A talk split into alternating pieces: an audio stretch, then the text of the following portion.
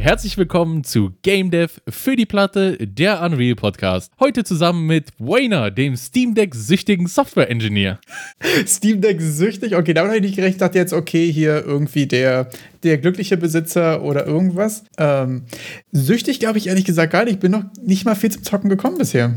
Ah, also ich sag mal so, ich muss auch vor, vorweg sagen, also ich peile hier schon RTL-Niveau an, deshalb so. auch die einfachen Alliterationen. Ah, okay. Steam Deck süchtiger Software Engineer. also da, da sehen wir die 3S. Also das wollte ich nochmal herausheben. Ach, das war das Ding. Okay, dann. Ähm, Ja. Ja. Hättest du aber auch noch schön reinkriegen können, oder? Hätten wir auch wenigstens kurz noch über mein Antlitz sprechen können? Aber das wäre einfach gelogen. Ja, aber das sehen die Leute ja nicht. Weißt du, du hättest ja auch einfach den mal ein bisschen pretenden können. Aber ich bin tatsächlich. sehen die doch nicht. Und dann guckt jemand in den Stream und war so: Nee, also da habe ich was anderes gehört von Erik. Weiß ich nicht, was bei ihm los ist. Das ist falsch, das ist der falsche Wiener. Ich glaube aber tatsächlich, ich habe das Steam Deck, ich habe es Freitag bekommen, Freitagnachmittag. Wir haben jetzt äh, Sonntagabend, sag ich mal. Ähm, und ich bin jetzt noch in der Phase, glaube ich, mit der alle in das Steam Deck reinstarten, dass ich die ganze Zeit einfach stumpf Spiele runterlade, von denen ich der Ja. Meinung bin, dass die auf so einer kleinen Hardware eigentlich nicht laufen sollte und mich dann freue, dass ich 60 Frames habe und dann lade ich ein neues runter. Aber ich bin auch gar nicht zum Spiel großartig gekommen, wenn ich ehrlich bin. Ja, krass. Was für Spiele hast du denn da schon ausprobiert, bei denen du der Meinung warst, sie sollten nicht laufen? Ähm, naja, nicht, also bei Elden Ring wusste ich ja, dass es läuft, dass es auch ähm, quasi darauf ja ein Stück weit extra auch optimiert wurde, weil es jetzt eben genau der Titel ist, der gerade irgendwie super relevant ist und so. Womit wir in den ersten 40 Sekunden wieder bei Dark Souls wären. Check. Bam. Ähm, das läuft natürlich super flüssig. Ich habe mir Baldur's Gate 3 runtergeladen. Da muss ich sagen, das hat oft, dadurch, dass es ja auch noch Early Access ist und aktuell ja nur Akt 1 und so, das ist ja noch nicht fertig, haben die noch keinen Controller-Support. Von daher war das nicht so super, ehrlich gesagt. Also da müsste man sich die Buttons remappen und so. Das war jetzt nicht so das out of the box, es funktioniert einfach. Man muss dazu sagen, dass man über das Steam Deck die Möglichkeiten, seine Eingaben zu customizen, sind wirklich total abgefahren. Da gibt es auch äh, große Tutorials und Dokumentationen für und da kannst du dir irgendwelche äh, radialen Menüs für alles legen und alles remappen und du hast ja unten noch Schultertasten und Schultertasten unten, sind das noch Schultertasten? Ja, was sind denn das? Das sind dann Oberschenkeltasten? Ja, lassen wir das. es sind halt so, Ja, ich wollte jetzt gerade sagen, du greifst so unten rum, aber das wird nicht besser. Lassen wir das. Es sind auf jeden Fall, du hast noch vier Extra-Tasten, Extra-Tasten, oder? Die man sonst nur von diesen, äh, von diesen Elite-Controllern kennt. Ähm, ich glaube, das sind die, die es so ein bisschen etabliert und eingeführt haben. Du kannst jedes Spiel, glaube ich, zum Laufen bekommen, aber es ist immer die Frage, funktioniert das als out of the box einfach super? Ja. Ähm, bei den meisten Games hatte ich es aber so, dass da geladen wurde, hier Community Layout, bla bla bla, und dann hat es einfach super funktioniert von Anfang an. Also bei den meisten Sachen hat es echt gut geklappt. Ähm, ich hatte jetzt ein Game, was gar nicht so gut funktioniert hat, aber da stand auch schon vorher, ähm, es gibt quasi so verschiedene Level an Verifizierung von Steam. Und das ist schon die erste Frage, die ich super interessant finde. Wie funktioniert eigentlich diese Verifizierung? Ich glaube, irgendjemand startet das Game, guckt, ob es quasi läuft. Ich hatte jetzt bei Dungeons of Endera, worüber wir vorletzte Folge, glaube ich, auch mal gesprochen hatten, wo der Entwickler ähm, einen Post darüber gemacht hatte, über sein Release und so ein bisschen sein Fazit und so weiter. Äh, das hatte zum Beispiel ziemlich viele Grafikfehler und hatte nicht so gut funktioniert. Das war aber auch offiziell getaggt als wird nicht unterstützt. Und ich dachte mir, ja, probierst du trotzdem mal. Und ich kann bestätigen, es wird nicht unterstützt. Aber sonst muss ich sagen, insgesamt wirklich äh, die erste Experience super interessant und gerade mit den ganzen Eingabemethoden, die sind ja aus Entwicklersicht eigentlich jetzt das Interessante ähm, weil du sehr, sehr viele Möglichkeiten hast, Sachen miteinander zu kombinieren, die, glaube ich, im Normalfall jetzt nicht so häufig kombiniert sind. Also in, auf dem Steam Deck wäre super legit, wenn du sagst, du hast eine Mischung aus einer linken Hand, wo ein Stick bedient wird, und einer rechten Hand, wo ein Trackpad, Trackpad bedient wird. Und ich meine, niemand würde einen halben Controller in die Hand nehmen und mit rechts die Maus bedienen. Das ist ja irgendwie kein, aber das wäre eine Kombination, die auf dem Steam Deck super intuitiv umzusetzen wäre, zum Beispiel. Also finde ich sehr interessant. Mit dem Trackpad, das könnte man vielleicht noch auf der PlayStation 4 um.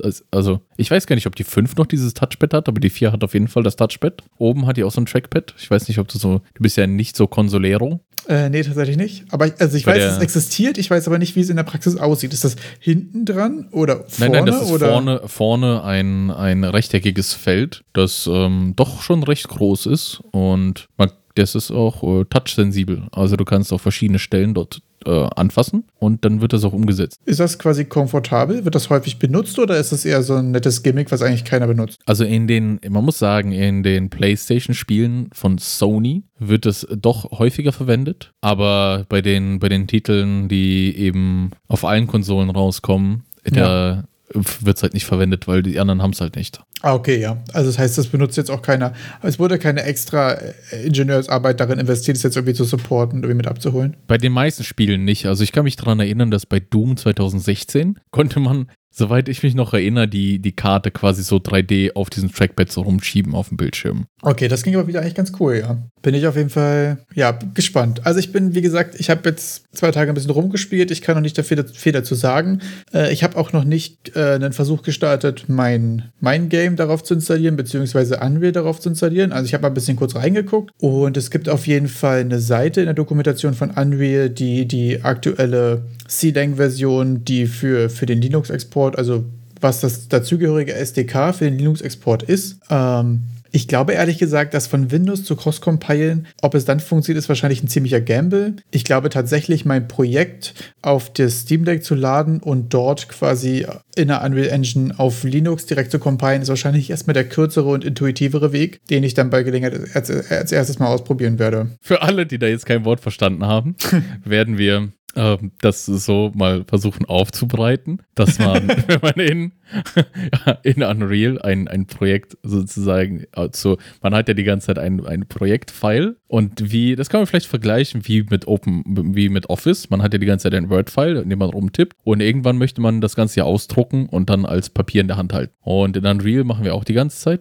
äh, in dem Editor hat man dann diese Editor-Files und am Ende muss man es packen und dann hat man quasi die ausgedruckte Version, die Exe-Datei, die man dann auch spielen kann. Und es ist nicht immer sichergestellt, dass man in Windows Dinge quasi verpacken kann, packen kann, die dann auch auf anderen Plattformen laufen. Und das war dann dieses komische C-Lang und SDK-Version, mit denen Wayne hier um sich geworfen hat.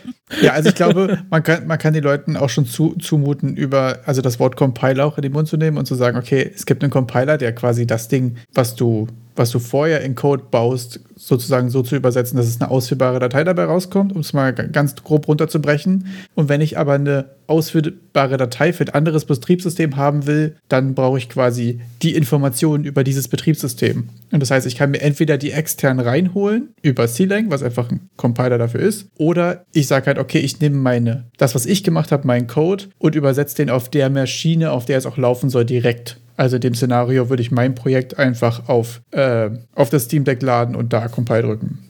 Das ist quasi die, die Dings. Ob auf dem Steam Deck überhaupt Unreal läuft und wie gut, weiß ich noch gar nicht. Ich habe äh, im Reddit auf jeden Fall, also im Reddit Steam Deck, ähm, schon was gesehen, dass es Leute mit Unity und ich glaube sogar auch schon mit Godot gemacht haben. Blender habe ich auf jeden Fall auch schon auf dem Steam Deck gesehen. Blender habe ich auch gesehen. Da gibt es auf jeden Fall einige coole Sachen, die funktionieren. Ich habe auch schon den ersten gesehen mit How to Game Development mit Unity auf dem Steam Deck, weil es jetzt super zugänglich wird, quasi eine 400 Euro Maschine zu haben, die in einem ordentlichen Qualität quasi Unity produzieren kann. Äh, für Unreal habe ich es tatsächlich noch nicht gesehen, würde ich aber gerne ausprobieren. Mein, mein Hot Take dazu ist, das ist doch Quatsch. Also du kriegst doch für 400 Euro, kriegst du ein, ein auf jeden Fall einen gebrauchten Computer, auf dem Unity laufen würde. Ich würde, du kannst sogar in den Laden gehen und kriegst für 400 Euro einen Computer, auf dem Unity läuft. Also ich bitte dich. Also da zu sagen, da das Steam Deck da uns ermöglicht, da finde ich schon, äh, ist, ist eine wilde Aussage. Ich glaube, da geht es vielmehr darum, dass wenn du quasi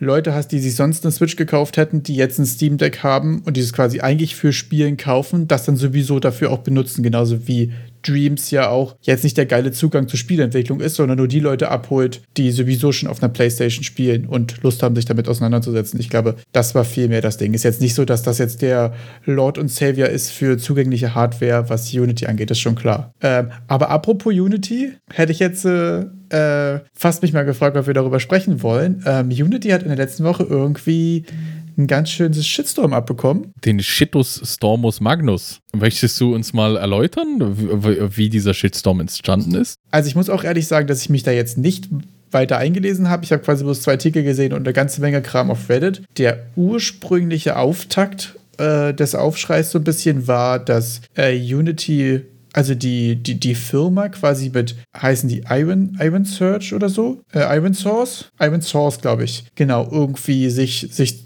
zusammengetan haben, die vor allem für ähm, für Ingame-Werbung und Microtransaction, also vor allen Dingen werbungsbasierten Kram im, im Mobile-Bereich irgendwie ähm, da eine große Rolle spielen und die wohl auch in der Vergangenheit schon Aktionen dabei hatten oder auch schon häufiger Sachen hatten, die ähm, ja irgendwie eher shady sind. Die sind aber auch schon teilweise schon eine ganze Weile her. Habe ich jetzt auch gar nicht so genau nachgelesen. Jedenfalls haben die irgendwie in der Vergangenheit auch Sachen gemacht, die waren echt nicht so cool.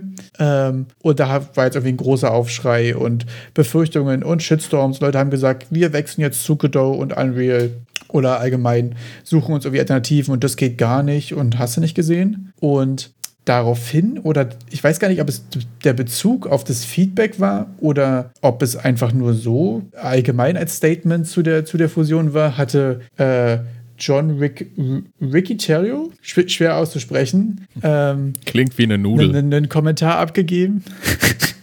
Riccadello.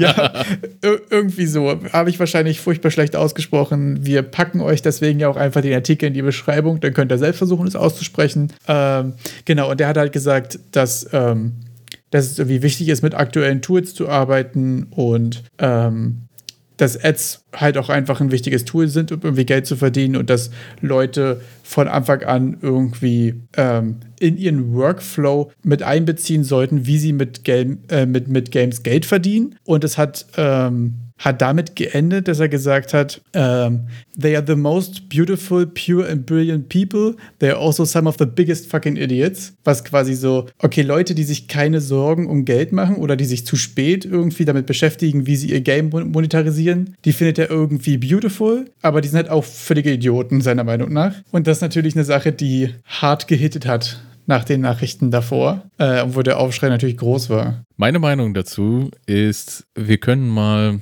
den Rika, wie hieß der nochmal? Äh, Rika. Ricacello. Ziemlich nicht ist nochmal auszusprechen, wirklich nicht. Achso, dazu muss man auch noch sagen, äh, der Vollständigkeit halber, es ist jetzt äh, Sonntagabend und er hat aber auch sich schon dafür entschuldigt und meinte, dass er das äh, stark bereut ist, sozusagen, äh, so gesagt zu haben und hat einen relativ langen Tweet veröffentlicht, wo er darüber spricht, dass Spielentwickler ja mega hart arbeiten und er da großen Respekt für haben hat und eine ganze Menge anderer Kram, der inhaltlich nett klingt, aber eigentlich nicht so viel zu tun hat mit dem, was er ursprünglich gesagt hat, meiner Meinung nach. Aber ich habe es, vielleicht habe ich es auch dahingehend irgendwie nicht so richtig verstanden, worauf er mit seiner. Also er hat sich auf jeden Fall offiziell entschuldigt. Das ganze rundherum geplänkelt war nett, aber meiner Meinung nach nicht inhaltlich mandatory irgendwie. Das Interessante zu diesem Perso, zu diesem Herrn, zu dieser Person selber ist, dass man, man könnte es ja schon fast geahnt haben, der war mal CEO bei EA. Ah, wirklich? Und zwar von 2007 bis 2013 war der CEO von EA. Und das war auch die Zeit, wo die auch richtig monetarisiert haben in allen möglichen Games. Okay, das also, ist natürlich. Äh ich glaube nicht, dass irgendeine Entschuldigung von ihm überhaupt ernst gemeint wäre. Also ich glaube, dass er wirklich frei von der Leber die Wahrheit, was er wirklich denkt, einfach ausgesprochen hat. Das ist ja wirklich, wirklich abgefahren. Und aus EA ist er in Unity als CEO gegangen. 2014. Okay, warte mal, du hast gesagt, von wann bis wann war er? Von 2007 bis 2013 war dieser Herr CEO bei EA. Okay. Der hatte, also er hatte bei seiner Karriere, hat er irgendwann 1997, glaube ich, bei äh, EA angefangen, hat dann da irgendwie ein bisschen gearbeitet, ist weggegangen und kam dann irgendwann wieder und zwar als CEO. Und 2013, man kann sich so solche Perlen 2013, wie ich äh, zufälligerweise spiele ich gerade Dead Space 3. Ah, okay. Das ist auch ein, ein super geiles Spiel, äh, wie ich finde trotz der ganzen Kontroversen drumherum das äh, 2013 rausgekommen ist, was auch von, von EA, glaube ich, gepublished wurde. Und da sieht man aber auch, da ist in jeder Ecke, ist im Februar 2013 rausgekommen, in jeder Ecke äh, schreit da Monetarisierung. ja. ja, er ist halt kein Idiot, was soll ich sagen? Er ist halt kein Idiot. Er ist ein, ein brillanter Mensch, der kein Idiot ist und dann auch erst an die Monetarisierung gedacht hat und wie mache ich jetzt um diese Monetarisierung ein Spiel? Ja. wie, wie schaffe ich es, den Leuten dabei ein Spaßgefühl, ein Lächeln ins Gesicht zu zaubern, während sie mir Geld schenken?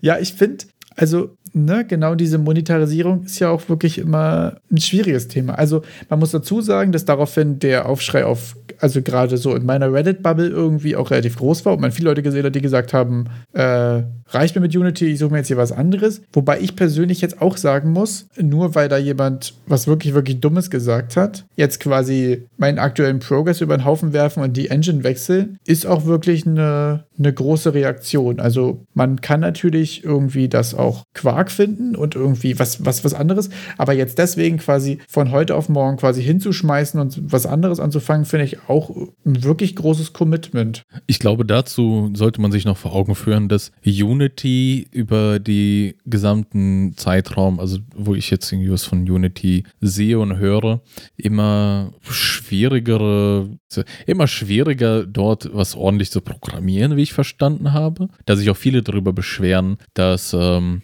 neue äh, Teile angekündigt werden, wie irgendein Networking-Code in, in, in, innerhalb von Unity, der dann nicht nie kommt und man dann trotzdem die alten Sachen die ganze Zeit verwendet. Oder es werden neue Sachen äh, in Unity reingepusht und die werden dann aber nicht weiter supported. So dass dann einmal was Neues kommt, ein großer Release und dann lassen die das irgendwie so aushungern. Ohne Features und ohne Bugfixes. Obwohl ich glaube aber, das gibt wie bei jedem größeren Softwareprojekt, dass es mal so Sachen gibt, die gepusht werden und dann sterben, oder? Also finde ich immer ehrlich gesagt super schwierig.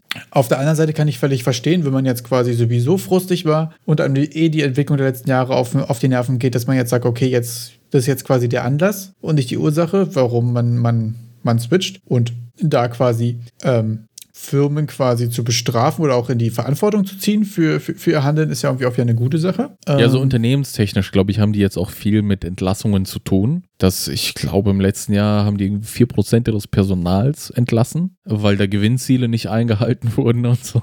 Also, die, die haben gerade, ich glaube, das mit äh, die, die Fusion mit Iron Source, äh, da, da, ist äh, was da machen, dass sie vielleicht auch, meiner Meinung nach, äh, auch zukünftig eher den Fokus auf den Mobile-Markt richten wollen. Wenn ja. du so eine, so eine, du hast halt auch, wenn, wenn du dir mal die Player betrachtest, du hast so ein Dickschiff wie Unreal, das dir quasi die, die äh, realistische Seite abdeckt, die 3D-Seite mit sehr flexibel 3D abdeckt. Und dann hast du jetzt mittlerweile einen Konkurrenten bekommen in Godot, der dir auch teilweise die, die 2D-Games wegschnappt. Also ich sage nicht, dass Godot jetzt 3D-mäßig ganz vorne wie Unity mit dabei wäre, aber 2D-mäßig ähm, ist da anscheinend Godot mittlerweile der das Go-To das zu verwenden. Und dann muss Unity vielleicht auch ein Plätzchen für sich in dieser Welt jetzt suchen. Da jetzt Unreal auch mit der neuen Lizenzbedingung sehr zugänglich geworden ist für Indie-Entwickler. Das stimmt natürlich. Was lange eben auch davor da dazu beigetragen hat, dass es sehr viele sich Unity genommen haben, da Unity so ein Universal-Tool war, das auch frei zugänglich war. Und wenn ich dann mal irgendwie 100.000 mache, dann kann ich ja was bezahlen. Aber jetzt ist ja Unreal mittlerweile auch nachgezogen und macht sich da auch, bedient sich an den Unity-Verwendern, würde ich mal einfach sagen. Ja, ich glaube, Unity hat da auch einfach ja so ein bisschen die, äh, die Vergangenheit für sich, dadurch, dass sie einfach schon so lange so gut zugänglich sind für, für, für die ganz Kleinen, sag ich jetzt mal ganz doof. Ähm, ist aber natürlich immer schwierig, wenn man sich da auch einfach in die, in die falsche Richtung entwickelt. Aber ich kann es mir natürlich auf der anderen Seite auch total gut vorstellen, wenn die halt einfach Probleme haben, ähm, profitabel zu bleiben.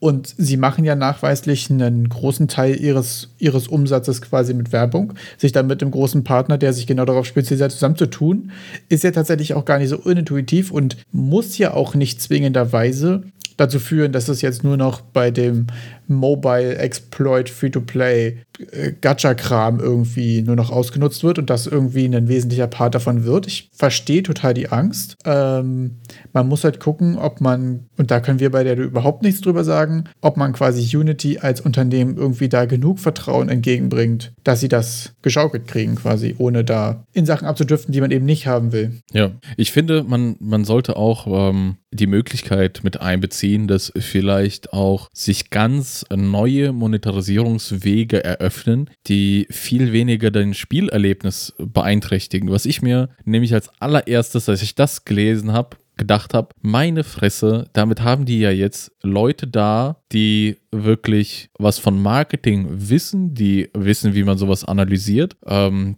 die, die Iron Source, die sind ja aus der Ecke mit, die haben, glaube ich, anfangs irgendwie so ein bisschen Adware und so hergestellt, dass du dann, wenn man bei manchen äh, sich was runtergeladen hat, die sich dann im, im Browser direkt integriert haben und zu allen Wörtern, die dann irgendwelche Links auf Amazon gepostet haben. Und dann hast du darüber, haben die sich dann finanziert. Was ich mir direkt vorgestellt habe, ist, wäre das nicht super cool, wenn ich Product Placements machen könnte in den Spielen? Also, dass ich habe eine, eine Art Cola-Werbetafel, die in meiner Spielwelt ist und es kann getrackt werden, wie lange haben Leute diese Tafel gesehen und darüber wirst du bezahlt. Also das wäre halt viel cooler, als, äh, als ich muss jetzt aufhören zu spielen und muss jetzt die 30 Sekunden warten, sondern einfach nur im Hintergrund war so eine Cola-Werbetafel und da können die sagen, ja, äh, da wurde jetzt zwei Stunden mal lang drauf geguckt und dafür wirst du jetzt bezahlt. Du meinst auch einfach von dieser disruptiven Werbung weg. So, genau. Das finde ich nämlich auch, jetzt wo du es sagst, ehrlich gesagt sehr interessant, weil ich das Gefühl habe, das ist ein Konzept, was irgendwie noch nicht viel ausgenutzt wurde, oder? Quasi Werbung so einzubringen, dass sie dich nicht vom Spielen abhält. Also ich habe es zuletzt gesehen bei, bei YouTube-Content, mhm. dass es ehrlich gesagt, äh, dass es Leute gab, die haben so Kurzfilme gemacht und die haben so ein Placement so ein bisschen eingeflochten. Es war immer noch, hey, kennst du hier den und den? Das ist total cool. So, das war trotzdem noch da, aber das war irgendwie so in die Story und so weiter ein, eingewoben, dass du nicht das Gefühl hattest, das durchskippen zu müssen. Und ich glaube, genau. wie du total sagst, wenn man durch eine Welt läuft und wenn dich da irgendjemand auf der Straße einfach anquatscht ne, und dir erzählt, hey, guck mal hier, willst du nicht den neuen irgendwas? Hey, das kann ja. Kennst du schon Raid Shadow Legends? ja. Oder stell dir vor, du hast so, so Cyberpunk-Setting, läufst an jemandem vorbei, guckst auf sein Handy und er spielt einfach Raid Shadow Legends. Ich glaube, wir können ja. ohne Probleme über Raid Shadow Legends sprechen. Die haben sowieso viel zu viel Marketingbudget. Meldet, meldet euch bei uns. Wir werden keine Werbung dafür machen, aber. meldet euch bei uns. Wir, wir, sind, wir haben viel zu wenig Würde. Ja. Um das wir würden das richtig softer einflechten. Die ganze Zeit so. Genau, genau. Warte kurz, Erik, ich kann dir gar nicht zuhören. Ich muss kurz meinen Raid beenden. Raid Shadow Legends. Ich habe nämlich über den Code. Lassen wir das. Nee, aber das finde ich ehrlich gesagt eine total geile Idee. Also da auch einfach neue Wege zu gehen. Und das ist ja eigentlich die interessante Essenz daran für mich gerade auch, dass Werbung in Games nicht furchtbar sein muss. Also ich glaube, dass man da auch, nur weil eine Plattform die Möglichkeit bietet, heißt es ja nicht, dass du die exploiten musst. Die Filmbranche stützt sich schon seit längerem sehr stark auf sowas. Also ich glaube, der mit Transformers 3 Michael Bay war der Regisseur oder so. Und die haben, glaube ich, ihr halbes Drehbudget durch Product Placements wieder reingebracht. Also, dass sie vorher alles schon finanziert haben. Weil die ja die Transformer-Autos waren von Chevrolet und so ja. gesponsert. Die hatten verdammt viel Cola-Werbung äh, oder Pepsi oder sowas. So eine auch richtig komisch. Da war gerade so ein Unfall, Explosion, Autoteile fliegen durch die Luft und einer sagt so, oh, jetzt erstmal eine Pepsi trinken.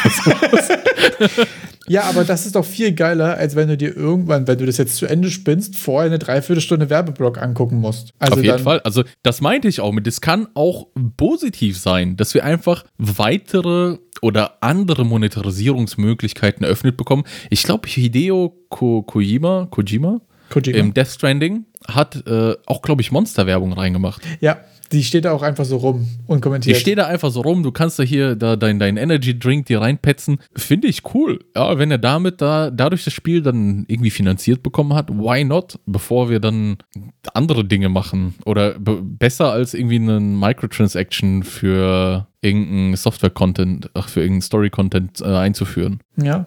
Meinst du, dass eventuell, also es gibt ja sehr viel, gerade so Easter Eggs von Games in Games. Also ähm, es gibt ja wahrscheinlich in mindestens 10 oder 20 Games irgendwo ein Leuchtfeuer zu finden, weil wir einfach auch viel zu lange nicht über Dark Souls gesprochen haben, was einfach so, oh, so Easter Eggs sind und so, so, so auch Achievements teilweise. Und das sind ja auch eben so Referenzen und so lustige Sachen. Ich glaube, wenn man sich da so ein bisschen, so ein bisschen selbstironisch da einfach eine Pepsi hinstellt, ja. kann das ja wirklich einfach lustige Werbung sein. Oder ja. Also. You, you consumed äh, 50 Energy Drinks, high, high Voltage oder so. Keine Ahnung. ja. Ist doch ein cooles Achievement. Würde ich auch nicht schlecht finden. Dann hast du einen kleinen Buff, weiß ich nicht, vielleicht ein bisschen mehr, vielleicht ein bisschen Time Dilation, dass du die, deine Umwelt irgendwie schneller wahrnimmst. Man kann ja dann auch, also man kann das Ganze auch vielleicht noch tiefer ins Gameplay einwe äh, verweben. Ja, verweben, glaube ich. Einflechten. Das war, was du gesagt hast. Ja, ja, total. Also dann muss es ja auch die Immersion gar nicht so brechen. Und ich glaube, dann sind wir auch wieder bei dem Thema, dass es dich dich eben nicht vom Spielen abhält oder nicht aus deiner Welt rausholt. Die Frage ist bei sowas dann immer, wie viel Effekt hat das? Wie viel Exposure hat das jetzt kreiert? Und da könnte ich mir vorstellen, besonders, besonders für kleine Game Devs ist das immer eine, eine Riesenfrage, denn bei, bei großen Filmen ist es ja leicht zu sagen, ja, kann man abschätzen, wie viele Millionen gucken das, aber bei kleinen Produktionen für Indies, da wäre es cool, wenn du ein unabhängiges Tracking-Tool hast, wie viel wurde das jetzt getrackt, äh, geschaut. Ja. Und dann könnte man anfangen zu verhandeln, hier, ich habe äh, einfach eine Werbefläche und das wird, ich kann auswählen, was für Werbung kann da überhaupt gemacht werden. Also ich stelle mir das schon sehr interessant vor an den Möglichkeiten, die es bietet. Andersrum kann es auch äh, in die andere Richtung, komplett andere Richtung gehen, dass das äh, sich invasiv in unser Handy reinpflanzt und wir das gar nicht mehr irgendwie abschalten können. Das wäre ja auch die, geht ja auch in beide Richtungen. Ich möchte ja nicht nur, nicht nur positiv als beschönigen. Äh, das wurde ja auch in Ready Player One, glaube ich, ähm, thematisiert, wo es darum geht, dass quasi der, okay, Spoiler-Alarm, falls irgendjemand tatsächlich immer noch nicht Ready Player One gesehen hat, ähm, dass der potenzielle Bösewicht, der versucht, diese Welt zu übernehmen, sagt, okay, das menschliche Sichtfeld sind x Quadratmeter, davon braucht er nur 2%, um das Spiel noch spielen zu können und die anderen 98% können wir mit Werbung zupflastern. Das ist natürlich dann auch eine Sache, also wenn du quasi nur mit, mit, mit Cola-Dosen und Chevrolets beworfen wirst den ganzen Tag. Warte mal, war das, war das der Dude von, war das der CEO von EA, der das gesagt hat oder war das, ja, das von kann, Radio? Das, das kann gut sein, ja. Der hat auch danach ja? gesagt, dass die eigentlichen Entwickler von dem Game irgendwie Idioten sind. Egal. Ja, ge- genau, das, genau so war das.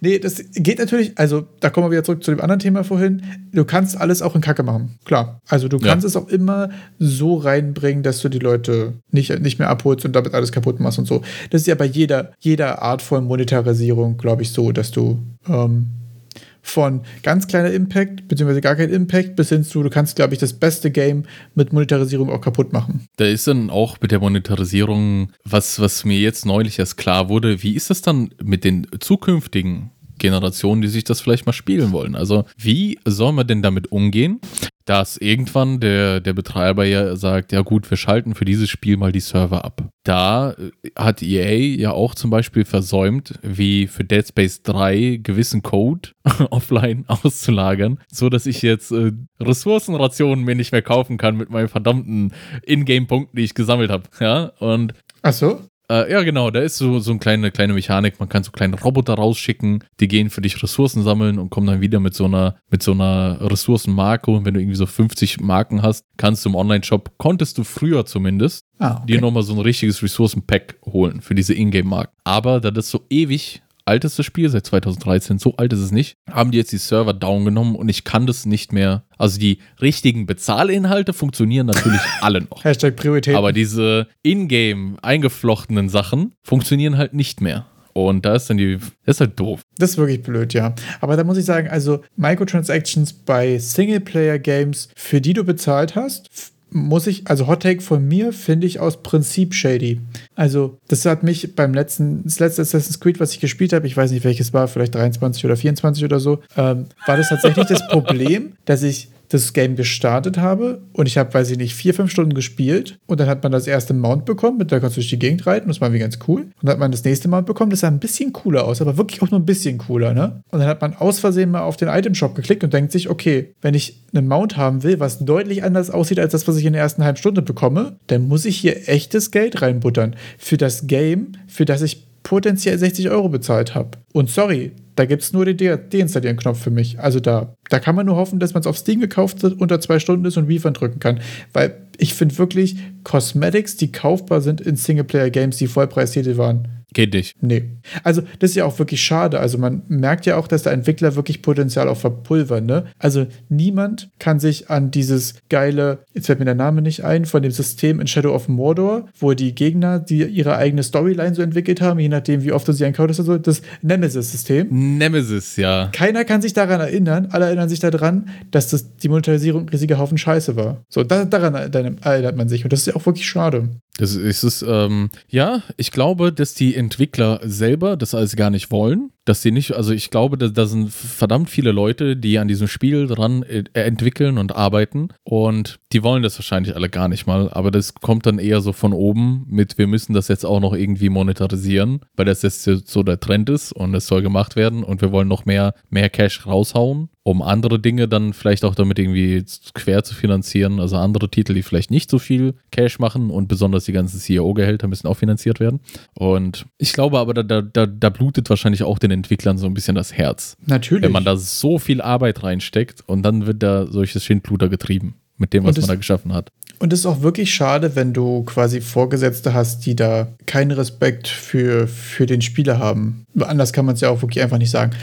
Da muss ich sagen, da habe ich ähm, erst gestern oder vorgestern ein sehr interessantes Interview mit Chris Wilson gesehen, dem ähm, dem Chef irgendwas von, von Grinding Gear Games, also die die Path of Exile machen. Mhm. Und der hatte auch sehr viel über, ähm, über Game Design Details tatsächlich auch gesprochen mhm. und darüber, was sie quasi machen, um, um den Spieler auch zu respektieren und so und warum das völlig in Ordnung ist, wenn du zum Beispiel auch einen Spieler hast, der eben, also Path of Exile muss man dazu sagen, ist quasi ein Action-RPG, also sowas wie Diablo in der Richtung, wo alle 13 Wochen eine neue, eine neue Season rauskommt, wo alle 13 Wochen du also wieder von vorne anfängst und was quasi ein klassisches Games as a Service ist. Also du kannst das jahrelang den ganzen Tag, jeden Tag spielen, wenn du Bock darauf hast. Und dass die tatsächlich auch einfach respektieren und das Teil des Designkonzepts ist, dass du eben auch mal was anderes spielst und dass du ähm, auch noch andere Sachen zu tun hast in deinem Leben quasi. Also das ist ja das, diesen, glaube ich, das andere Extrem. Bei denen gibt es zum Beispiel auch keine Dailies, keine Weeklies und so ein Kram.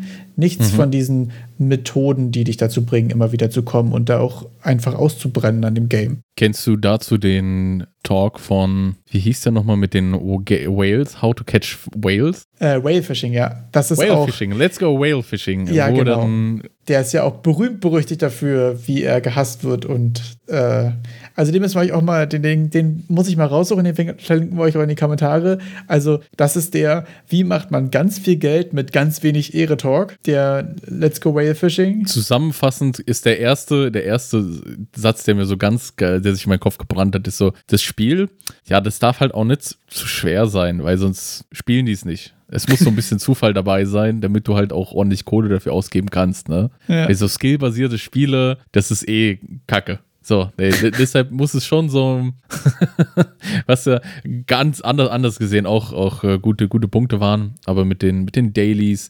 Was mich am meisten ähm, verwundert hat oder was mir nochmal vor Augen geführt hat, ist, dass äh, dieser Mann äh, vor ihm in einem Raum steht mit ganz vielen anderen Menschen und das ist ganz normal für ihn also er, er, sagt es in einem Ton, in dem er das auch einfach ernst meint. In dem, also da, da, da merkt man richtig, dass der wahrscheinlich eher aus der Wirtschaftsschiene kommt und dieses Spiel einfach nur als Produkt sieht und wie maximiere ich jetzt den. Also es ist alles legitime, also ich sag mal, es sind Methoden, die funktionieren und das sind Methoden, auf die könnte man kommen, wenn man einfach nur mehr Kohle machen will. Also oh, ja, mit weniger Spiel. Ne? Es ist ja einfach weniger Spiel, mehr Kohle, mehr Profit, fertig. Es ist tatsächlich auch wirklich, was du, was du, glaube ich, in der vorletzten Folge auch meintest, äh, dieses Optimieren nach einer Metrik. Und die Metrik ist in dem Fall tatsächlich einfach nur Geld. Ja. Und dann bekommst du auch einfach nur das. Da war übrigens, also das wäre für dich wahrscheinlich auch interessant, in dem Talk, äh, in dem Interview mit Chris, Chris Wilson auch, er hat ja auch darüber gesprochen, dass sie äh, Daten ziemlich gefährlich finden, ähm, weil da ging es auch viel darum über Player Retention. Also schaffe ich das, einen neuen Spieler quasi in der ersten Stunde irgendwie, äh, irgendwie zu hooken. Und da meinte er auch, dass sie viel mehr einen Fokus darauf legen, dir in der ersten Stunde ein realistisches Bild von dem Game zu geben und nicht quasi um Biegen und Brechen den Menschen irgendwie mehr als eine Stunde festzuhalten. Auch wenn das eigentliche Game eigentlich gar nichts für ihn ist. Und das fand ich auch ehrlich gesagt eine super, äh, super interessanten Ansatz, weil das auch für, für mich, so für Hobbyprojekte und auch für, für Game Jams, die interessante Erkenntnis bringt, auch wenn da natürlich die, der Zeitraum deutlich kleiner ist. Wenn ich jetzt ein Game mache, was, weiß ich nicht, in einem Game Jam vielleicht 10 Minuten geht oder maximal 15, das sind ja eigentlich so die, die, die realistischen Dimensionen, wenn überhaupt, dass man quasi in in 10% der Zeit oder einem kleinen Teil, was ja dann manchmal einfach nur 30 Sekunden oder Minute sind, schon das stattfindet, was danach auch in den weiteren 10 Minuten stattfindet, dass man schon mal so einen kleinen mhm. Zyklus hat für in, in einem Vampire Survivors zum Beispiel, du schießt was ab, das verliert was, du gehst dahin, du levelst ab. Das ist ja das, was du danach die nächsten 50 Stunden auch tust. Ja. Aber die erste Minute gibt dir schon einen, äh, einen klaren Eindruck davon, was das ist. Und ich glaube, das ist designtechnisch super interessant, sich selbst vor Augen zu führen, was ist meine Core Loop und wie schaffe ich das, die in dieser ersten Minute schon einmal abzubilden. Ich glaube, das ist super interessant und super wichtig, um Leute abzuholen. Um, damit der, der Spieler auch direkt weiß, ja, das ist was für mich, da pumpe ich jetzt 50 Stunden rein oder die 5 bis 15 Minuten, wenn es ein Game Jam Game ist. Oder er sagt, ja, ist nett, aber ist nicht meins. Ciao. Und das ist ja auch völlig in Ordnung. Also ich glaube, deswegen ist das äh, die interessante Erkenntnis, in einem kleinen Teil den gesamten Loop quasi einmal abzubilden. Ja, also ich glaube auch, dass ähm, diese Datennutzung ein, ein schwieriges Thema ist. Besonders wenn du große Datensätze hast, kannst du dein Verhalten, das Nutzerverhalten äh, Was jetzt ihr nicht seht, der Wader, der trinkt gerade aus einer Scheißtasse, die fast so groß ist wie sein Schädel. das wissen wir, das muss als Foto irgendwie mal in, in den Discord kommen, diese Tasse. Okay, ich habe mal rausgefunden, wenn ich Erik aus dem Konzept bringen will, trinke ich aus meiner Tasse. Das sieht so witzig so aus, als wärst, du, als, wärst du, als wärst du richtig winzig. Dass diese Tasse ist vielleicht einfach nur normal groß und du bist einfach nur super klein. Das ist ja witzig. Ja. Man weiß es ja nicht. Ich wollte darauf zurückkommen. Dass, ähm, wo waren wir eigentlich? Wo waren wir eigentlich stehen geblieben? Dass diese ganzen Nutzerdaten und Auswertungen in Bezug auf Monetarisierung stattfinden. Also da wird nicht darauf geschaut, wie können wir den Leuten vielleicht noch mehr Spaß bringen, sondern wie können wir noch mehr Kohle rauspressen. Und dann sage ich, uh, schwierig, schwierig, weil wir auch als, als Menschen haben wir ja auch so, so Teile des Gehirns, die einfach nicht durch unseren Willen beeinflusst werden. Und wenn die dann irgendeinen Trigger finden hier in meinem kleinen Reptilienhirn, das mich dazu bringt, immer wieder zurückzukommen und, und wie, wie ein Zombie auf diesen Bildschirm zu klicken und noch mehr Geld in den Rachen zu schmeißen, die würden sich drauf werfen und das richtig ausnutzen. Was ja dann beim Whale Fishing auch gemacht wird, weil die haben ja gesagt, hier, was, drei, fünf Prozent ihrer User bringen die ganze Kohle rein. Ja. Und diese User teilweise, das sind keine, das sind keine, keine reichen Multimilliardäre, die da den mehrere tausend Euro für ein Mobile Game ausgeben, sondern das sind Menschen, die an dieser Game Loop hängen geblieben sind und auch dazu neigen, dann mehr Geld auszugeben, als sie haben. Ja, das ist tatsächlich ja dieselbe Zielgruppe wie bei Glücksspiel. Ne? Du ziehst quasi Leute ab, die irgendwie in der Loop festhängen und da irgendwie auch einfach an den Zahlen hängen weil das dumme Lizard Brain sagt Zahlen. Ja, das ist Lizard Brain. Oh, Progress Bar. Oh, geil. Ja, genau. wer, wer das mal sehen will, wie das funktioniert, der, der möge nach Cookie Clicker googeln und sich das mal ansehen. Ich finde es gefährlich, wie häufig du Cookie Clicker empfiehlst. Ähm, wir müssen uns auf jeden Fall unseres Einflusses bewusst werden. Wir haben jetzt ja schon einige Leute in, die, in, die in den Vampire Survivors Abgrund gestoßen, wenn ich das mal so sagen darf. Ähm, und, dann, und dann ist es jetzt, wenn ich jetzt nochmal Cookie Clicker erwähne, als würde ich ihn am Boden liegend nochmal treten. Ja. ja, das ist wirklich auch nochmal schlimmer. Also. Also, wer nicht weiß, wie süchtig machend Progress Bars sind, puh. Der soll es am Und besten nicht rausfinden, das aber falls er mutig genug ist, kann er äh, Cookie-Clicker googeln. Tatsächlich. Ich werde den Link nicht reinpacken. Das ist furchtbar, das Game. Ähm, wenn ihr wirklich es übertreiben wollt, dann müsst ihr es selbst rausfinden. Ich will äh, nicht schuld sein, tatsächlich. Das Schöne ist, bei Cookie Clicker habt ihr auch keine, ihr habt keine Möglichkeit, Geld auszugeben dafür. Das Außer vielleicht, wenn man sich die Steam-Version kauft, kostet, glaube ich, so 5, 5 Dollar oder sowas. Aber sonst habt ihr, könnt ihr dann nicht irgendwie unendlich Geld dahinterher werfen, was ja auch wieder gut ist. Also es ist so, es gibt ja Spiele, die sind gedeckelt. Ich kaufe mir den Singleplayer-Mode oder den Multiplayer-Mode und dann ist da Schicht im Schacht, die Sache ist fertig, da gibt es gar keinen Job, irgendwie Geld auszugeben. Oder ich habe irgendwann auch alle DLCs gekauft, auch vielleicht die fünf Skins und dann reicht das auch. Ja, und ich finde auch gerade so DLCs, wo du einfach Geld ausgeben kannst für zusätzlichen Content, wenn du motiviert bist und so, die deutlich ähm, schönere Variante häufig. Ähm, die ist, glaube ich, auch für wenn ich jetzt gerade drüber nachdenke, also Monetarisierung gerade so als, als One-Man-Show oder irgendwas ist natürlich auch immer ein schwieriges Thema. Und ich glaube tatsächlich, Erweiterungen über DLCs ähm, ist wahrscheinlich eine, eine legitime Option, oder? Weil ich mir überlege, ich mache jetzt als Solo-Dude ein Game. Das läuft so, ja. Ich habe aber eine Kernspielerbasis, die ähm, die haben mega Bock, die haben es irgendwie durchgezockt oder so. Und dann ist ja die, die, die Hürde für, ich mache einen zweiten Teil relativ groß. Auf der anderen Seite, wenn ich neuen Content mache und der ist umfangreich genug, um ihn in DLC zu packen, ähm, könnte ich mir durchaus vorstellen, dass das äh, eine legitime Möglichkeit ist. Auf der anderen Seite kann ich natürlich auch einfach freien Content so pushen und kann damit nochmal Marketing für mein initiales Game starten, was natürlich auch wieder geil ist, dann entsteht sich quasi einen neuen Markt, anstatt den die bestehenden Leute nochmal noch mal irgendwie zu versuchen abzuholen? Ich kann mir so DLC als äh, One-Man-Show eigentlich ganz gut vorstellen, weil DLCs ja auch darauf beruhen, dass du eigentlich alles quasi fertiggestellt hast. Deine Mechaniken sind fertig, dein Gameplay funktioniert, alles funktioniert und du, du haust einfach nur noch mehr Content raus. Und Content kreieren, das kann man ja auch über einen längeren Zeitraum und finde ich auch, es ist äh, sehr interessant, wenn man sich aber auch die entsprechende Playerbase dazu aufgebaut hat. Ich Ja. meine, wenn 100 Leute das spielen, dann noch ein DLC rauspushen, kann vielleicht auch cool sein, wenn die, wenn das wirklich eine sehr dedicated Community ist und die dann auch nochmal sagt, ja, wir würden halt auch fürs DLC vielleicht auch nochmal einen Zehner in die Hand nehmen und zu sagen, hey, ich unterstütze dich dabei. Ja, das kommt natürlich auch immer darauf an, was man sich für, was man sich für Ziele setzt. Ne? Das ist ja sowieso, finde ich, ähm, wenn man alleine ist oder ein sehr kleines Team oder es auch nur als Hobby macht, immer ein sehr schwieriges Thema. Was hat man überhaupt vor? Wo will man hin? Gerade auch so ein bisschen genreabhängig. Womit ich mich in der Zeit irgendwie auch rumschlage, ist so, was ist eigentlich ein gutes Genre irgendwie, wenn man so ein bisschen über die Basics hinaus ist? Also, wenn man sagt, okay, ich will jetzt neu anfangen, dann kriegt man ja häufig so allgemeine Hinweise aus dem Internet, sind ja eher so, schnappt ihr irgendeinen Klassiker, weiß ich nicht, Pac-Man oder irgendwie ein Pong oder so ein, äh, so ein Breaker-Game oder irgend so ein Kram und fügt da einen neuen Twist hinzu oder irgendwas oder macht das in einer neuen Perspektive oder sowas. Das sind ja meistens so die Einstiegssachen. Was ich aber immer super schwer finde, ist, was macht man danach? Also, weil, wenn man jetzt zwei, drei kleine Flappy Bird Games oder irgendwas gemacht hat, dann sagt man, okay, ich will was Großes angehen, aber dann ist auch immer noch nicht der richtige Zeitpunkt für das Roguelike MMO Action-Strategiespiel Multiplayer Online Game, Mit dem man eigentlich angefangen hat. Genau. Und dann denkt man sich so, okay, das zweite Game wird aber, nein, macht das nicht.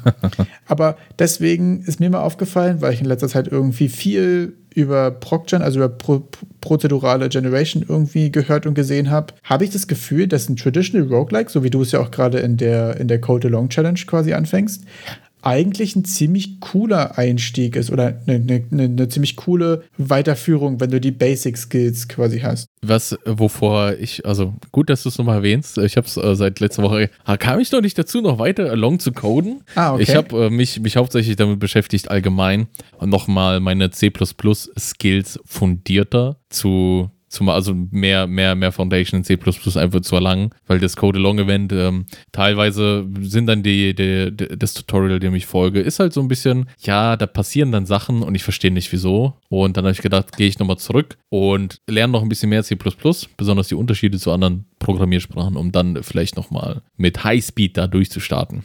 Das für deinen individuellen Progress wahrscheinlich aber eine sehr gute Idee. Also, weil ich muss Das jetzt stimmt. ganz reflektiert sagen, dass ich sehr häufig Tutorials weiter gefolgt bin, obwohl ich nicht verstanden habe, was passiert. Dann hatte ich was, was funktioniert, aber ich wusste nicht warum und ich könnte es auch nicht weiter verwenden. Und das sind bei mir ganz viele Sachen, die direkt auf der Platte verreckt sind. Da, Da war, ich, ich, muss äh, ganz, ganz konkret sagen, da war eine Situation, wo im Tutorial, ich glaube, das war auch einfach ein Witz, dass der dann irgendwie, irgendwie Pointer hin und her geschickt hat, um da durch ein Array zu, also durch eine Liste zu, zu navigieren. Okay. Und da habe ich halt gar nicht gerafft, was da passiert, weil der dann irgendwie über zwei Pointer, boah, keine Ahnung, was der da gemacht hat. und dann darunter dann nochmal A, aber man kann es auch so machen. Und dann war das so ein Einzeiler. Und da dachte ich so, Alter, willst du mich verarschen? War das ein Witz? Ich hänge hier gerade an diesen zehn Zeilen Code, wo dann mit irgendwelchen Pointern und, und Asterix und so rumgeknallt wird. Ja. Und dann machst du mir darunter einfach vor hier P in Liste, so gib ihm. Ah, schön, gut, nein. Die Sache ist für mich zu Ende. Ich hole wieder mein C++-Buch raus und lass mich nicht nochmal. Vielleicht war es doch einfach nur ein Witz von dem. Der, vielleicht hätte ich das so Richtig verstanden. unnötiger hätte, Flex vorher so. Ge- Genau, so irgendein Pointer rumgeschissel und dies, das. Und dann dachte ich so, ja, gut, nee. Dann komm, ich hol mal nochmal ein Buch raus und hau mir das nochmal richtig rein, wie das funktioniert. Was auch Alternativen sind, weil ich mache auch, ich, wenn ich Tutorials gucke, ich sehe die immer so als Vorschlag, wie man es machen kann. Und, und mach dann am Ende beim Tutorial, wenn ich ein Tutorial durch habe, habe ich am Ende was komplett anderes gemacht als im Tutorial, weil ich dann irgendwann denke, ah, das will ich anders machen, das will ich anders machen. Ah, nee, hier statt, statt, einer, statt irgendwelche Pointer-Geschissel mache ich mir hier einen Vektor rein und dann passt das hier in C++, ne? Und ja, da, da bin ich immer am Ende ganz anders. Du bist- und deshalb habe ich dann nochmal zum, an die Basics gegangen. Also für alle, die gerade neu anfangen und gerade noch aktiv, aktiv Tutorials gucken und erstmal versuchen, in was Neues reinzukommen, oder wenn ihr in Zukunft nochmal in den Genuss kommt, Tutorials zu gucken, macht das so, wie Erik gesagt hat. Mach das nicht, wie ich, mach das nicht, wie ich es gemacht habe. Ich habe das erste Jahr in Unreal Tutorials geguckt, nicht verstanden. Dann hat das irgendwie geklappt. Ich wusste nicht warum. Dann war die Tutorials so, dass irgendjemand 20 Zeilen geschrieben hat und danach ging's. Und bei mir ging es nicht und ich wusste nicht, in welche der 20 Zeilen ich jetzt irgendwie einen Fehler finden soll oder ein Blueprint Spaghetti über acht Module, vier Funktionen und eine halbe Stunde und am Ende ging es einfach nicht. Macht, was er gesagt hat. Also wirklich, es ist genau, das ist der Weg, aus Tutorials zu lernen. Guckt euch das an, versucht zu verstehen, warum, versucht rauszufinden, was kann man anders machen, wie kann man testen, ob das jetzt gerade auch funktioniert. Und ich glaube ehrlich gesagt, dann lernt man in kurzer Zeit richtig, richtig viel. Finde ich für mich jetzt gerade interessant, weil das erklärt, wie du das manchmal schaffst, irgendwie dich in so ein Thema einzulesen und zwei Tage später erzählst du mir Sachen, die ich nicht verstehe. Und ich habe die ursprünglich von dem Thema erzählt. Das ist so, da bist du irgendwie, das ist der Weg, Leute. Ich glaube, so ist Progress. Das ist der Weg, ja. Das kommt einem super langsam vor. Es ist auch super langsam, aber es gibt auch solche Dinge, die, ich glaube, die nennen sich Early Cost äh, Investment oder so. Wenn ihr am Anfang gleich richtig ist wichtig, ne? Wenn ihr am Anfang da einfach Zeit reinsteckt, dann wird sich das hintenrum einfach lohnen, weil ihr einfach verstanden habt, was passiert da, wieso passiert das und wieso ist es scheiße, weil 90% der Tutorials sind scheiße. ist mittlerweile meine Meinung. Ich habe so viele, besonders zu, zu Themen, die, ein Hottake von mir, ein Themen, die nicht so viel tutorialt werden, die sind dann meistens von irgendjemandem, der vielleicht mehr aus der Artist-Ecke kommt. Ah, ich glaube auch einfach, dass Leute manchmal sehr schnell Tutorials machen. Also, okay, ja. ich suche ein Thema, ich beschäftige mich jetzt zwei Wochen damit und dann mache ich ein Tutorial darüber. Und da finde ich es aber auch interessant und da wische ich mich selbst auch bei, dass bevor ich nach einem Buch gucke oder nach, nach Dokumentation, suche ich zuerst auf YouTube, um mir jemanden anzugucken, der sich acht Minuten damit beschäftigt hat und dann eine halbe Stunde Video darüber gemacht hat.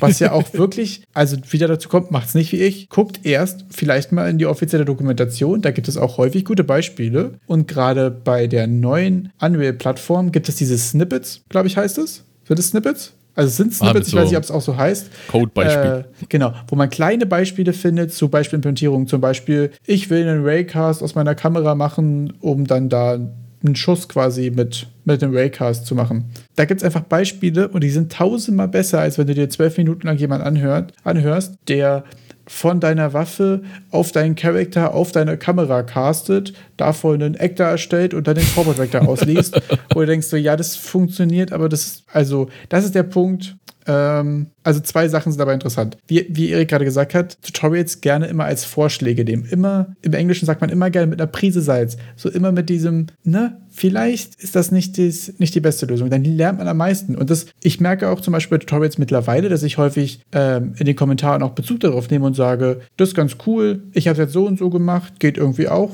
oder geht schneller oder hier wäre noch was.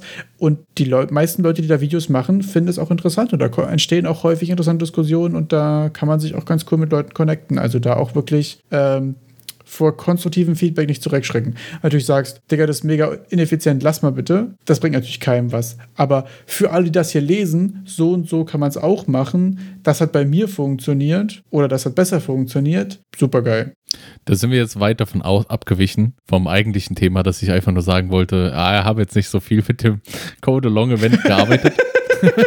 Stimmt, Aber ich hatte, ich hatte, ich hatte den zu deinen größeren Projekten, ist mir einfach eingefallen, dass ich glaube, also was mir jetzt so ein bisschen in, immer mehr in den Gedanken kommt, mir, mir fehlt die Geschichte. Ich bräuchte einfach, weil äh, im Endeffekt Games waren für mich immer so ein Medium, um Geschichten zu erzählen. Ich liebe das, wenn ich dann eine richtig geile Story bekomme. Und mir fehlt dann so ein bisschen die, also man müsste ja noch Geschichtenschreiber sein, um dann noch die geilste Geschichte zu, zu haben. Du meinst jetzt für Roguelike als Genre oder allgemein bei dem, was man allgemein für ein Game so macht? Also für, für das Genre kannst du ja, äh, du kannst die typischen Sachen umsetzen, die typischen Controls reinmachen, die typischen Waffen reinmachen, aber um da ein richtiges Spiel draus zu machen, um den Schuh auch äh, ne, anziehen zu können, wollen ja. wir ja auch eine Geschichte, die erzählt wird, äh, oder weniger erzählt wird, wie bei Dark Souls, aber da ist auch eine Geschichte, an der sich das Ganze entlanghangelt. Ja, doch einfach eine, eine interessante Welt, ne? die ja. irgendwie ihre eigenen Regeln und ihre eigenen Umgebung hat. Obwohl ich auch sagen muss, dass ich gerade da traditionelle Roguelikes irgendwie schwer im Einstieg finde Aber wenn mhm. man dann die Geschichte und die Welt dahinter ergründet, ist es meistens ziemlich abgefahren. Aber das fehlt mir. Also es fehlt mir persönlich. Ich habe gerade keine, keine richtig kohärente große Vision, ja. was ich irgendwie umsetzen will. Ich habe so viele Mechaniken, kann ich dann machen, dann ist diese Mechanik fertig und dann sage ich, oh cool. Aber ich habe irgendwie keine Geschichte, die erzählt werden muss. Also das fehlt mir gerade ein bisschen. Dass ähm, äh, von dem ganzen technischen Geschissel, dass man überhaupt mal die Skills drauf hat, um zu dem Punkt zu kommen wie jetzt, um zu sagen, ja, was möchte ich denn erzählen? Was ja, möchte ich stimmt. denn irgendwie den Leuten mitgeben? Und da, da fehlt es dann. Das würde dann die ganze Sache ein bisschen rund machen und zu sagen, jetzt kann ich ein Game machen von vorne bis hinten. Ich weiß, was ich erzählen will. Ich bin mir sicher, dass ich Mechaniken hinkriege und dann geht's los mit dem Content producen, weil wir sind ja, was ich vorhin auch meinte mit dem DLC-Status, dass du am Anfang machst du diese, diese Vorab, äh, Vorabarbeit, um überhaupt zu dem Punkt zu kommen. Ab jetzt kann ich ja Content machen, einfach diese Geschichte ausbauen. Und ich bin da, dass ich jetzt immer da ende mit dem, ja, irgendwie so kurz vor Ende von der Vorabarbeit, um dann zu sagen, was kommt danach? Ey, keine Ahnung, mir fehlt die Geschichte. äh, ja, gut. nächste, das, nächste Game Mechanic. Das fällt mir aber auch häufig ein, äh, auf, dass wenn man ähm, Mechaniken macht, um Mechaniken zu machen, dass es dann häufig, also bei mir auch auf der Platte landet einfach. Also ich habe zum Beispiel auch mal einen, äh, ich wollte mal so ein Grid-based Inventarsystem machen, so à la Resident Evil oder so. Und dann hatte ich das so ziemlich fertig, aber ich hatte halt einfach kein Game, wofür ich das brauche oder irgendwas. Und dann habe ich das irgendwie auch so halb fertig liegen lassen, weil ich dann einfach eine Game-Idee hatte, die braucht aber kein Grid-based Inventar und dann war es halt irgendwie auch Quark. Und so verstehe ich das genau, wenn du sagst, ich kann jetzt zwar einen Roguelike machen, aber ich will gerade gar keinen Roguelike machen. So, also weil ich weiß nicht, was, was für eins so. Dann ist das schnell für die Platte. Ja, also diese Geschichte fehlt mir dann. Also dieses, ja, ich könnte dir jetzt alles, es, es sieht aus wie ein Roguelike, es fühlt sich an wie ein Roguelike, aber es ist so, du machst halt an und dann habe ich ein paar Sachen umgesetzt, aber mir fehlt halt diese Story, wo du auch meintest, weil das ja, also Roguelikes bestechen ja mehr über die ganze Welt, die dir durch dieses simple Interface irgendwie zugänglich gemacht wird, ja. weniger durch den visuellen Reiz mit deinem Add-Zeichen über den Konsolenbildschirm zu laufen und irgendwas anzuklicken. Ja. Obwohl, dazu muss man übrigens mal sagen, also falls es Leute interessiert, die mit traditionellen Roguelikes, so richtig ähm, pixeliger Grafik, Top-Down, Turn-Based, Ressourcenmanagement-Kram, ähm, Wen es interessiert, ich packe mal in die Videobeschreibung einen äh, Link zu einer Review von Caves of Kut, die wirklich, also abgesehen davon, dass dieses Game unfassbar witzig ist, ist diese Review, die geht auch irgendwie 30 Minuten oder so und das ist, das ist pures Comedy Gold, weil dieses Spiel ist so absurd und diese Review ist so geil. Ich habe mir das angeschaut, der Wayner hatte mir das schon geschickt und ich das erste, was ich ihm geschrieben habe, dass äh, ich mich frage, ob er mir jetzt mit dieser Review das Spiel empfehlen will oder nicht eher verschrecken wollte. Ich so, oder, oder eher eine Warnung wie kaufst dir nichts, weil ich war nach diesem Review einfach, ah, okay, krass. Was soll ich jetzt? Soll ich kaufen gehen? Soll, soll ich mein Geldbeutel Also man ist ja oder? auch unentschlossen, ganz objektiv. Ne? Es ist ja, also weil es wirklich, es ist so ein dystopisches, postapokalyptisches, fast alle Menschen sind mutiert und mit Tieren zusammen und weiß ich nicht was. Also du hast schon in der Character Creation, dass du sagen kannst, ich möchte übrigens aber drei Herzen, zwei Köpfe, vier Beine und als Arme nur Stachel haben, die dafür aber Gift-Damage machen. Und das ja. Schöne ist ja an dieser pixeligen Grafik, dass du dir keine Sorgen darüber machen musst, wie es aussieht, sondern dein Pixel sieht aus wie dein Pixel. Und deswegen kannst du quasi mechanisch machen, was du willst, aber du musst dir wenig Sorgen darüber machen, wie du es visualisierst. Und da wird viel über so pixelige Effekte gemacht und auch sehr viel über ziemlich cooles Sounddesign. Und sonst ist da einfach die, die Welt, so alles lebt dort. Also du kannst dort, ohne jetzt diese unfassbar geile Review zu spoilern, du kannst auch eine Wand quasi charmen, also dafür sorgen, dass die Wand, ja, für, die Wand für dich kämpft. Und diese Wand ist halt unfassbar tanky und folgte dir dann auch. Und dann hast du halt einfach als Begleiter eine Wand. So, du kannst halt auch, äh, du kannst dich da mit sämtlichen äh, Völkern und so auch anfreunden und so. Es gibt da sämtliche Tierarten, die aber auch alle ein Bewusstsein haben und mutiert sind und irgendwas. Und du kannst dann da auch mit den mit den Säureschnecken von, mit den freundlichen Säureschnecken von nebenan dich quasi verbrüdern, dass du dich selbst auch in eine säurespuckende Schnecke verwandeln kannst und so ein. Also es ist einfach abgefahren. Bis hin zu Zeitreisen, Teleportation. Wenn dein Arm eine Pilzinfektion hat, kannst du den noch abhacken und dir ein Serum brauchen, womit der neue Arm wächst. Alles kein Problem. Also es ist wirklich, aber einfach eine Welt, die ist Guckt euch dieses Video an. Das ist eine äh, Schauempfehlung. Und dann sollte vielleicht auch den, den äh, manchen Zuhörern auch ein bisschen klarer werden, wie, also das Roguelike, das ich mache, ist visuell noch weniger beeindruckend. ja, ich glaube auch, ähm, es gibt gibt es noch ein anderes Genre, was noch aktuell stattfindet und was visuell so wenig beeindruckend ist wie traditionelle Roguelikes? Ich glaube nicht, oder? diese ganzen, es gibt es nicht noch diese textbasierten RPGs? Ja, ist das das, noch ein. Thema? Ich glaube auch. Ich glaube aber auch ein sehr, ähm, sehr nischiges Thema. Aber Ja. da muss man auch wieder sagen, äh, sehr geile Artikel auf der Seite von äh, Pirate Software, diesem Streamer, der diese geile Seite gemacht hat mit Tipps und so. Du musst auch kein großer Künstler sein, um Videospiele zu machen. Eine sehr nette Absolut. Erkenntnis auch wieder hier. Wenn du nämlich sagst, du willst nur Gameplay machen und coole Mechaniken und systemisches Design, also sowas wie, wenn ich Metall auf den Boden packe und daneben einen Blitz caste, dann springt er auf Metall über. Solche sind systemische Designsachen. Ähm, dann kannst du da einfach unfassbar viel mitmachen. Und das meinte ich, dass dann ich, ähm, die, dieser Teil, ja, also vielleicht fehlt mir in meiner Erfahrung einfach mal ein textbasiertes RPG zu machen, bei dem ich jetzt weniger auf diese ganzen technischen Animationen, alles tralala, was Unreal Engine bietet, und mich wirklich mal auf die Story fokussiere und auf die, was denn da alles passieren soll, auf meine Reaktion, weil im Endeffekt sehe ich dann doch eher die Game Engine als Vehikel da für eine Geschichte, die ich erzählen will oder etwas, ein Erlebnis, das ich dem Spieler bieten will, irgendwie zu erstellen. Das Na, heißt, total. ich muss ja erstmal ein Zielbild haben und dann muss ich auch die Fähigkeit haben, das Zielbild zu erreichen. Und ich glaube, diese Fähigkeit, das Zielbild zu erreichen, da bin ich jetzt an einem Punkt, wo ich sage, naja, wird schon irgendwie klappen. Die Frage ist halt nur, was will ich denn erreichen damit? Ja, das ist auch wirklich der interessante Punkt, an dem man ja irgendwann dann auch ist, wenn man äh, aus der Tutorial-Hürde so ein bisschen wieder raus ist. Dass man sagt, okay, jetzt wäre ich in der Lage, was Eigenes tatsächlich umzusetzen. Was wird dieses erste Projekt sein? Und gerade bei mir stelle ich fest, dass ein traditionelles Roguelike da eigentlich interessanter Fakt ist, weil eben genau Animation und Modeling und Partikeleffekte und so weiter und auch UI Sachen sind, mit denen ich mich ta tatsächlich ja nicht so gerne auseinandersetze. Ich bin ja eigentlich eher gerade so ein bisschen Gameplay, Programming, Coding am Abnörden und da würde ich mich total sehen. Also ich bin jetzt, bei mir ist immer so, die erste Phase ist, dass ich anfange, diese Art von Games zu spielen. Dann finde ich meistens die ersten nicht richtig geil finde und ich finde die ersten nicht richtig kacke finde. Dann reift so ein bisschen die Idee, was man quasi daraus machen könnte. Ich finde auch wirklich, ähm, gerade wenn man Games oder auch Genres nicht so den Zugang hat, das häufig sehr interessant zu überlegen, was für ein Game würde ich machen, um es für mich zugänglich zu machen. Also wenn ich sage, Strategiespiele sind gar nicht so meins, ist es immer eine super interessante Frage, warum eigentlich nicht und wie müsste eins sein, damit ich auch Bock darauf habe. Ich glaube, da lernt man eine Menge. Wo man hätte auch eine Menge lernen können, äh, war GMTK, Game Jam. Hast du da mitgemacht? Äh, ich habe tatsächlich Ist heute nicht noch? mitgemacht. Also wir, heute ist ja Sonntag, Zeit der Aufnahme. Genau, es würde jetzt tatsächlich enden. Äh, ich habe dieses Jahr nicht mitgemacht. Ich habe nur zwischendurch ein paar Streams gesehen. Ich hätte gesehen, was das Thema war. Ähm, irgendwas mit äh, Ro Roll of a Dice oder so, ne? Oh, Alea Jagda Est. Ich wollte mit meinem Latinum flexen, okay. Ja. Und jetzt nochmal auf Deutsch. Ja, hat, hat, hat, hat mich als französisch Pleb nicht abgeholt. Je suis Baguette. Kann Ja, ich auch, oui. also no problem. ja, sehr gut. Ein Mann, ein Mann von Welt.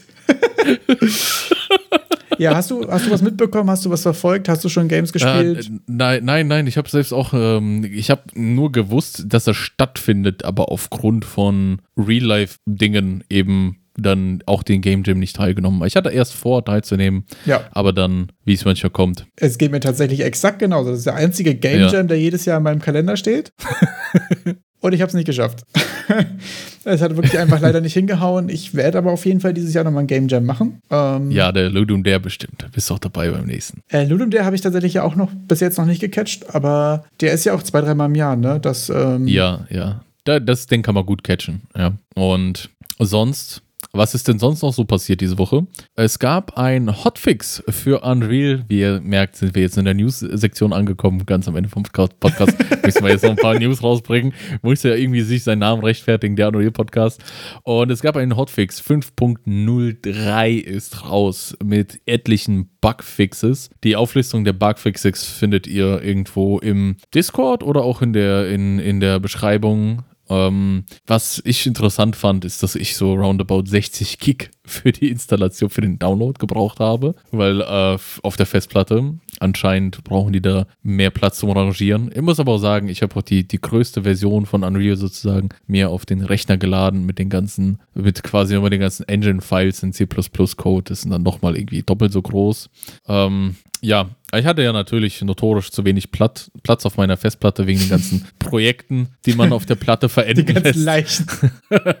Deshalb äh, muss man Bescheid wissen. Muss man sich vielleicht darum kümmern, sich ein bisschen Platz zu schaffen. Kann sein, dass ihr weniger braucht, wenn ihr die ganzen C++-Debugging-Symbole euch nicht äh, noch dazu geladen habt. Dann gab es noch einen Donnerstag-Stream. Da ging es wieder um Houdini. Houdini die zweite.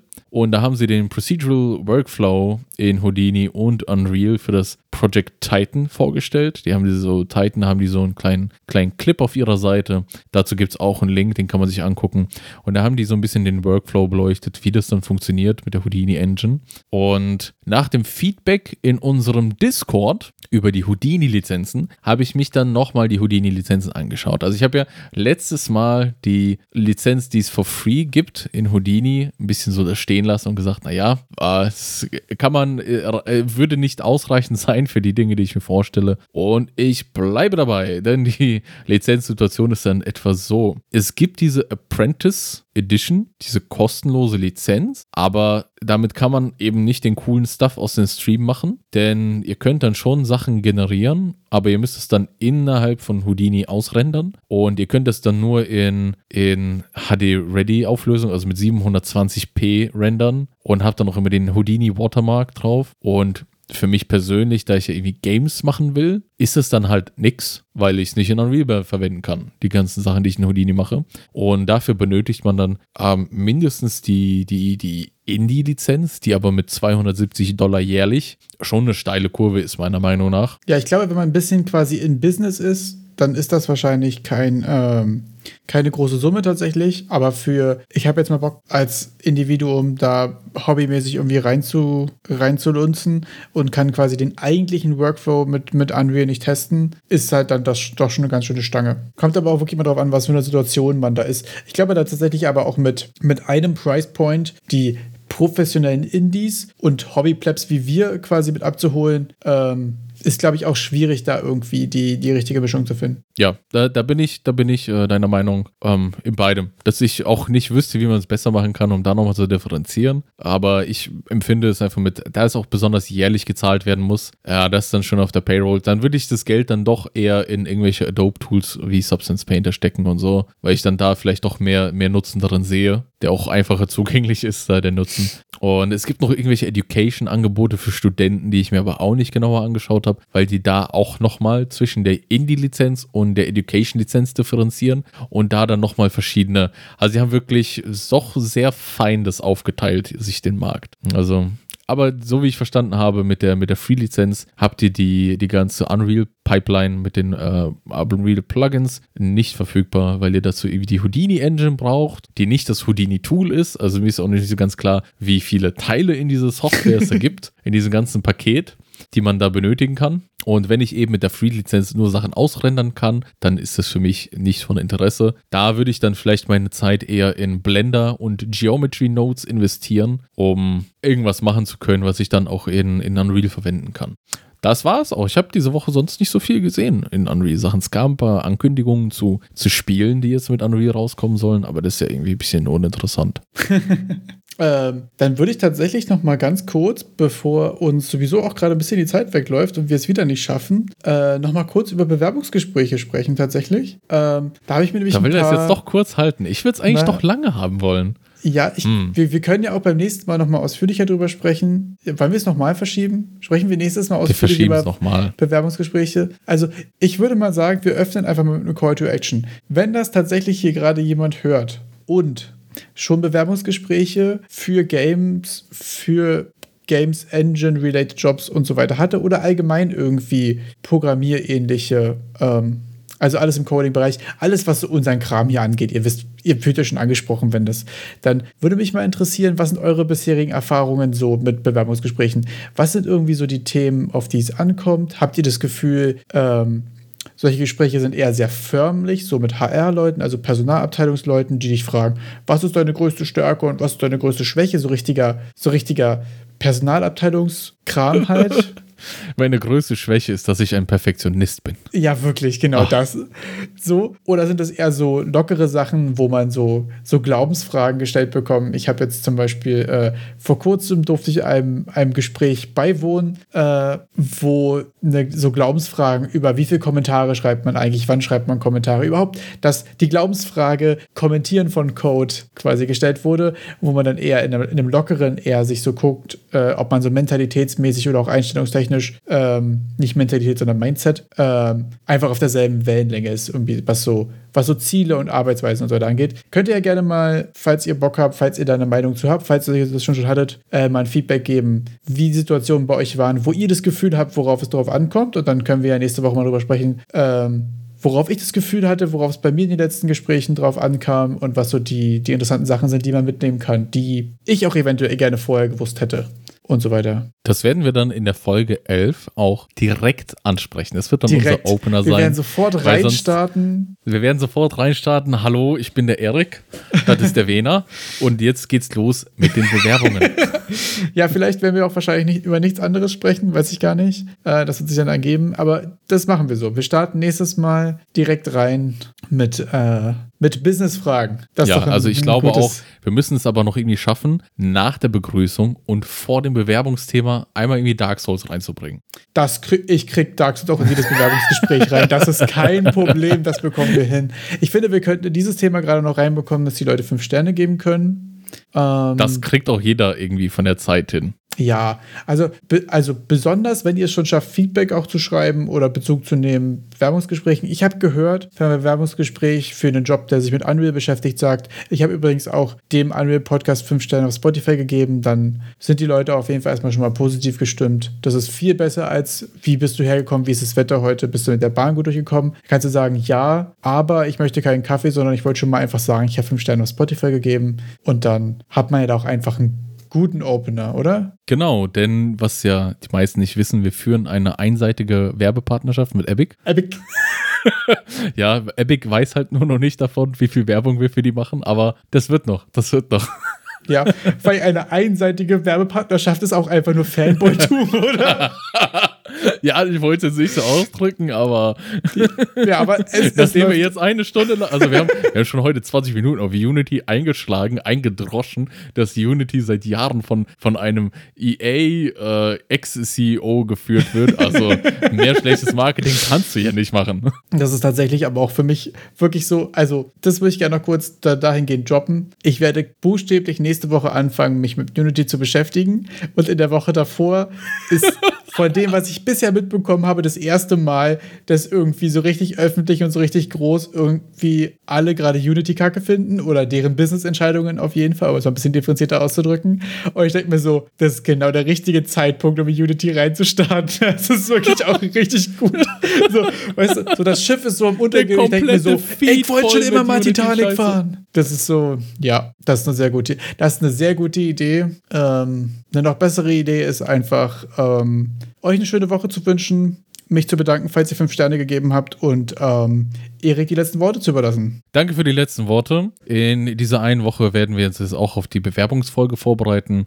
Wayner wird weiter sein, sein Feed mit vollen Unity, voller Unity-Kritik sich ansehen müssen, während er weinend Unity herunterlädt und sich dann dort einarbeitet und dann jede Sekunde bereut, wieso er zu Unity gegangen ist. Ich wünsche allen eine gute Woche und wir hören uns nächste Woche zum Bewerbungsgespräch. Piu, piu. Ciao.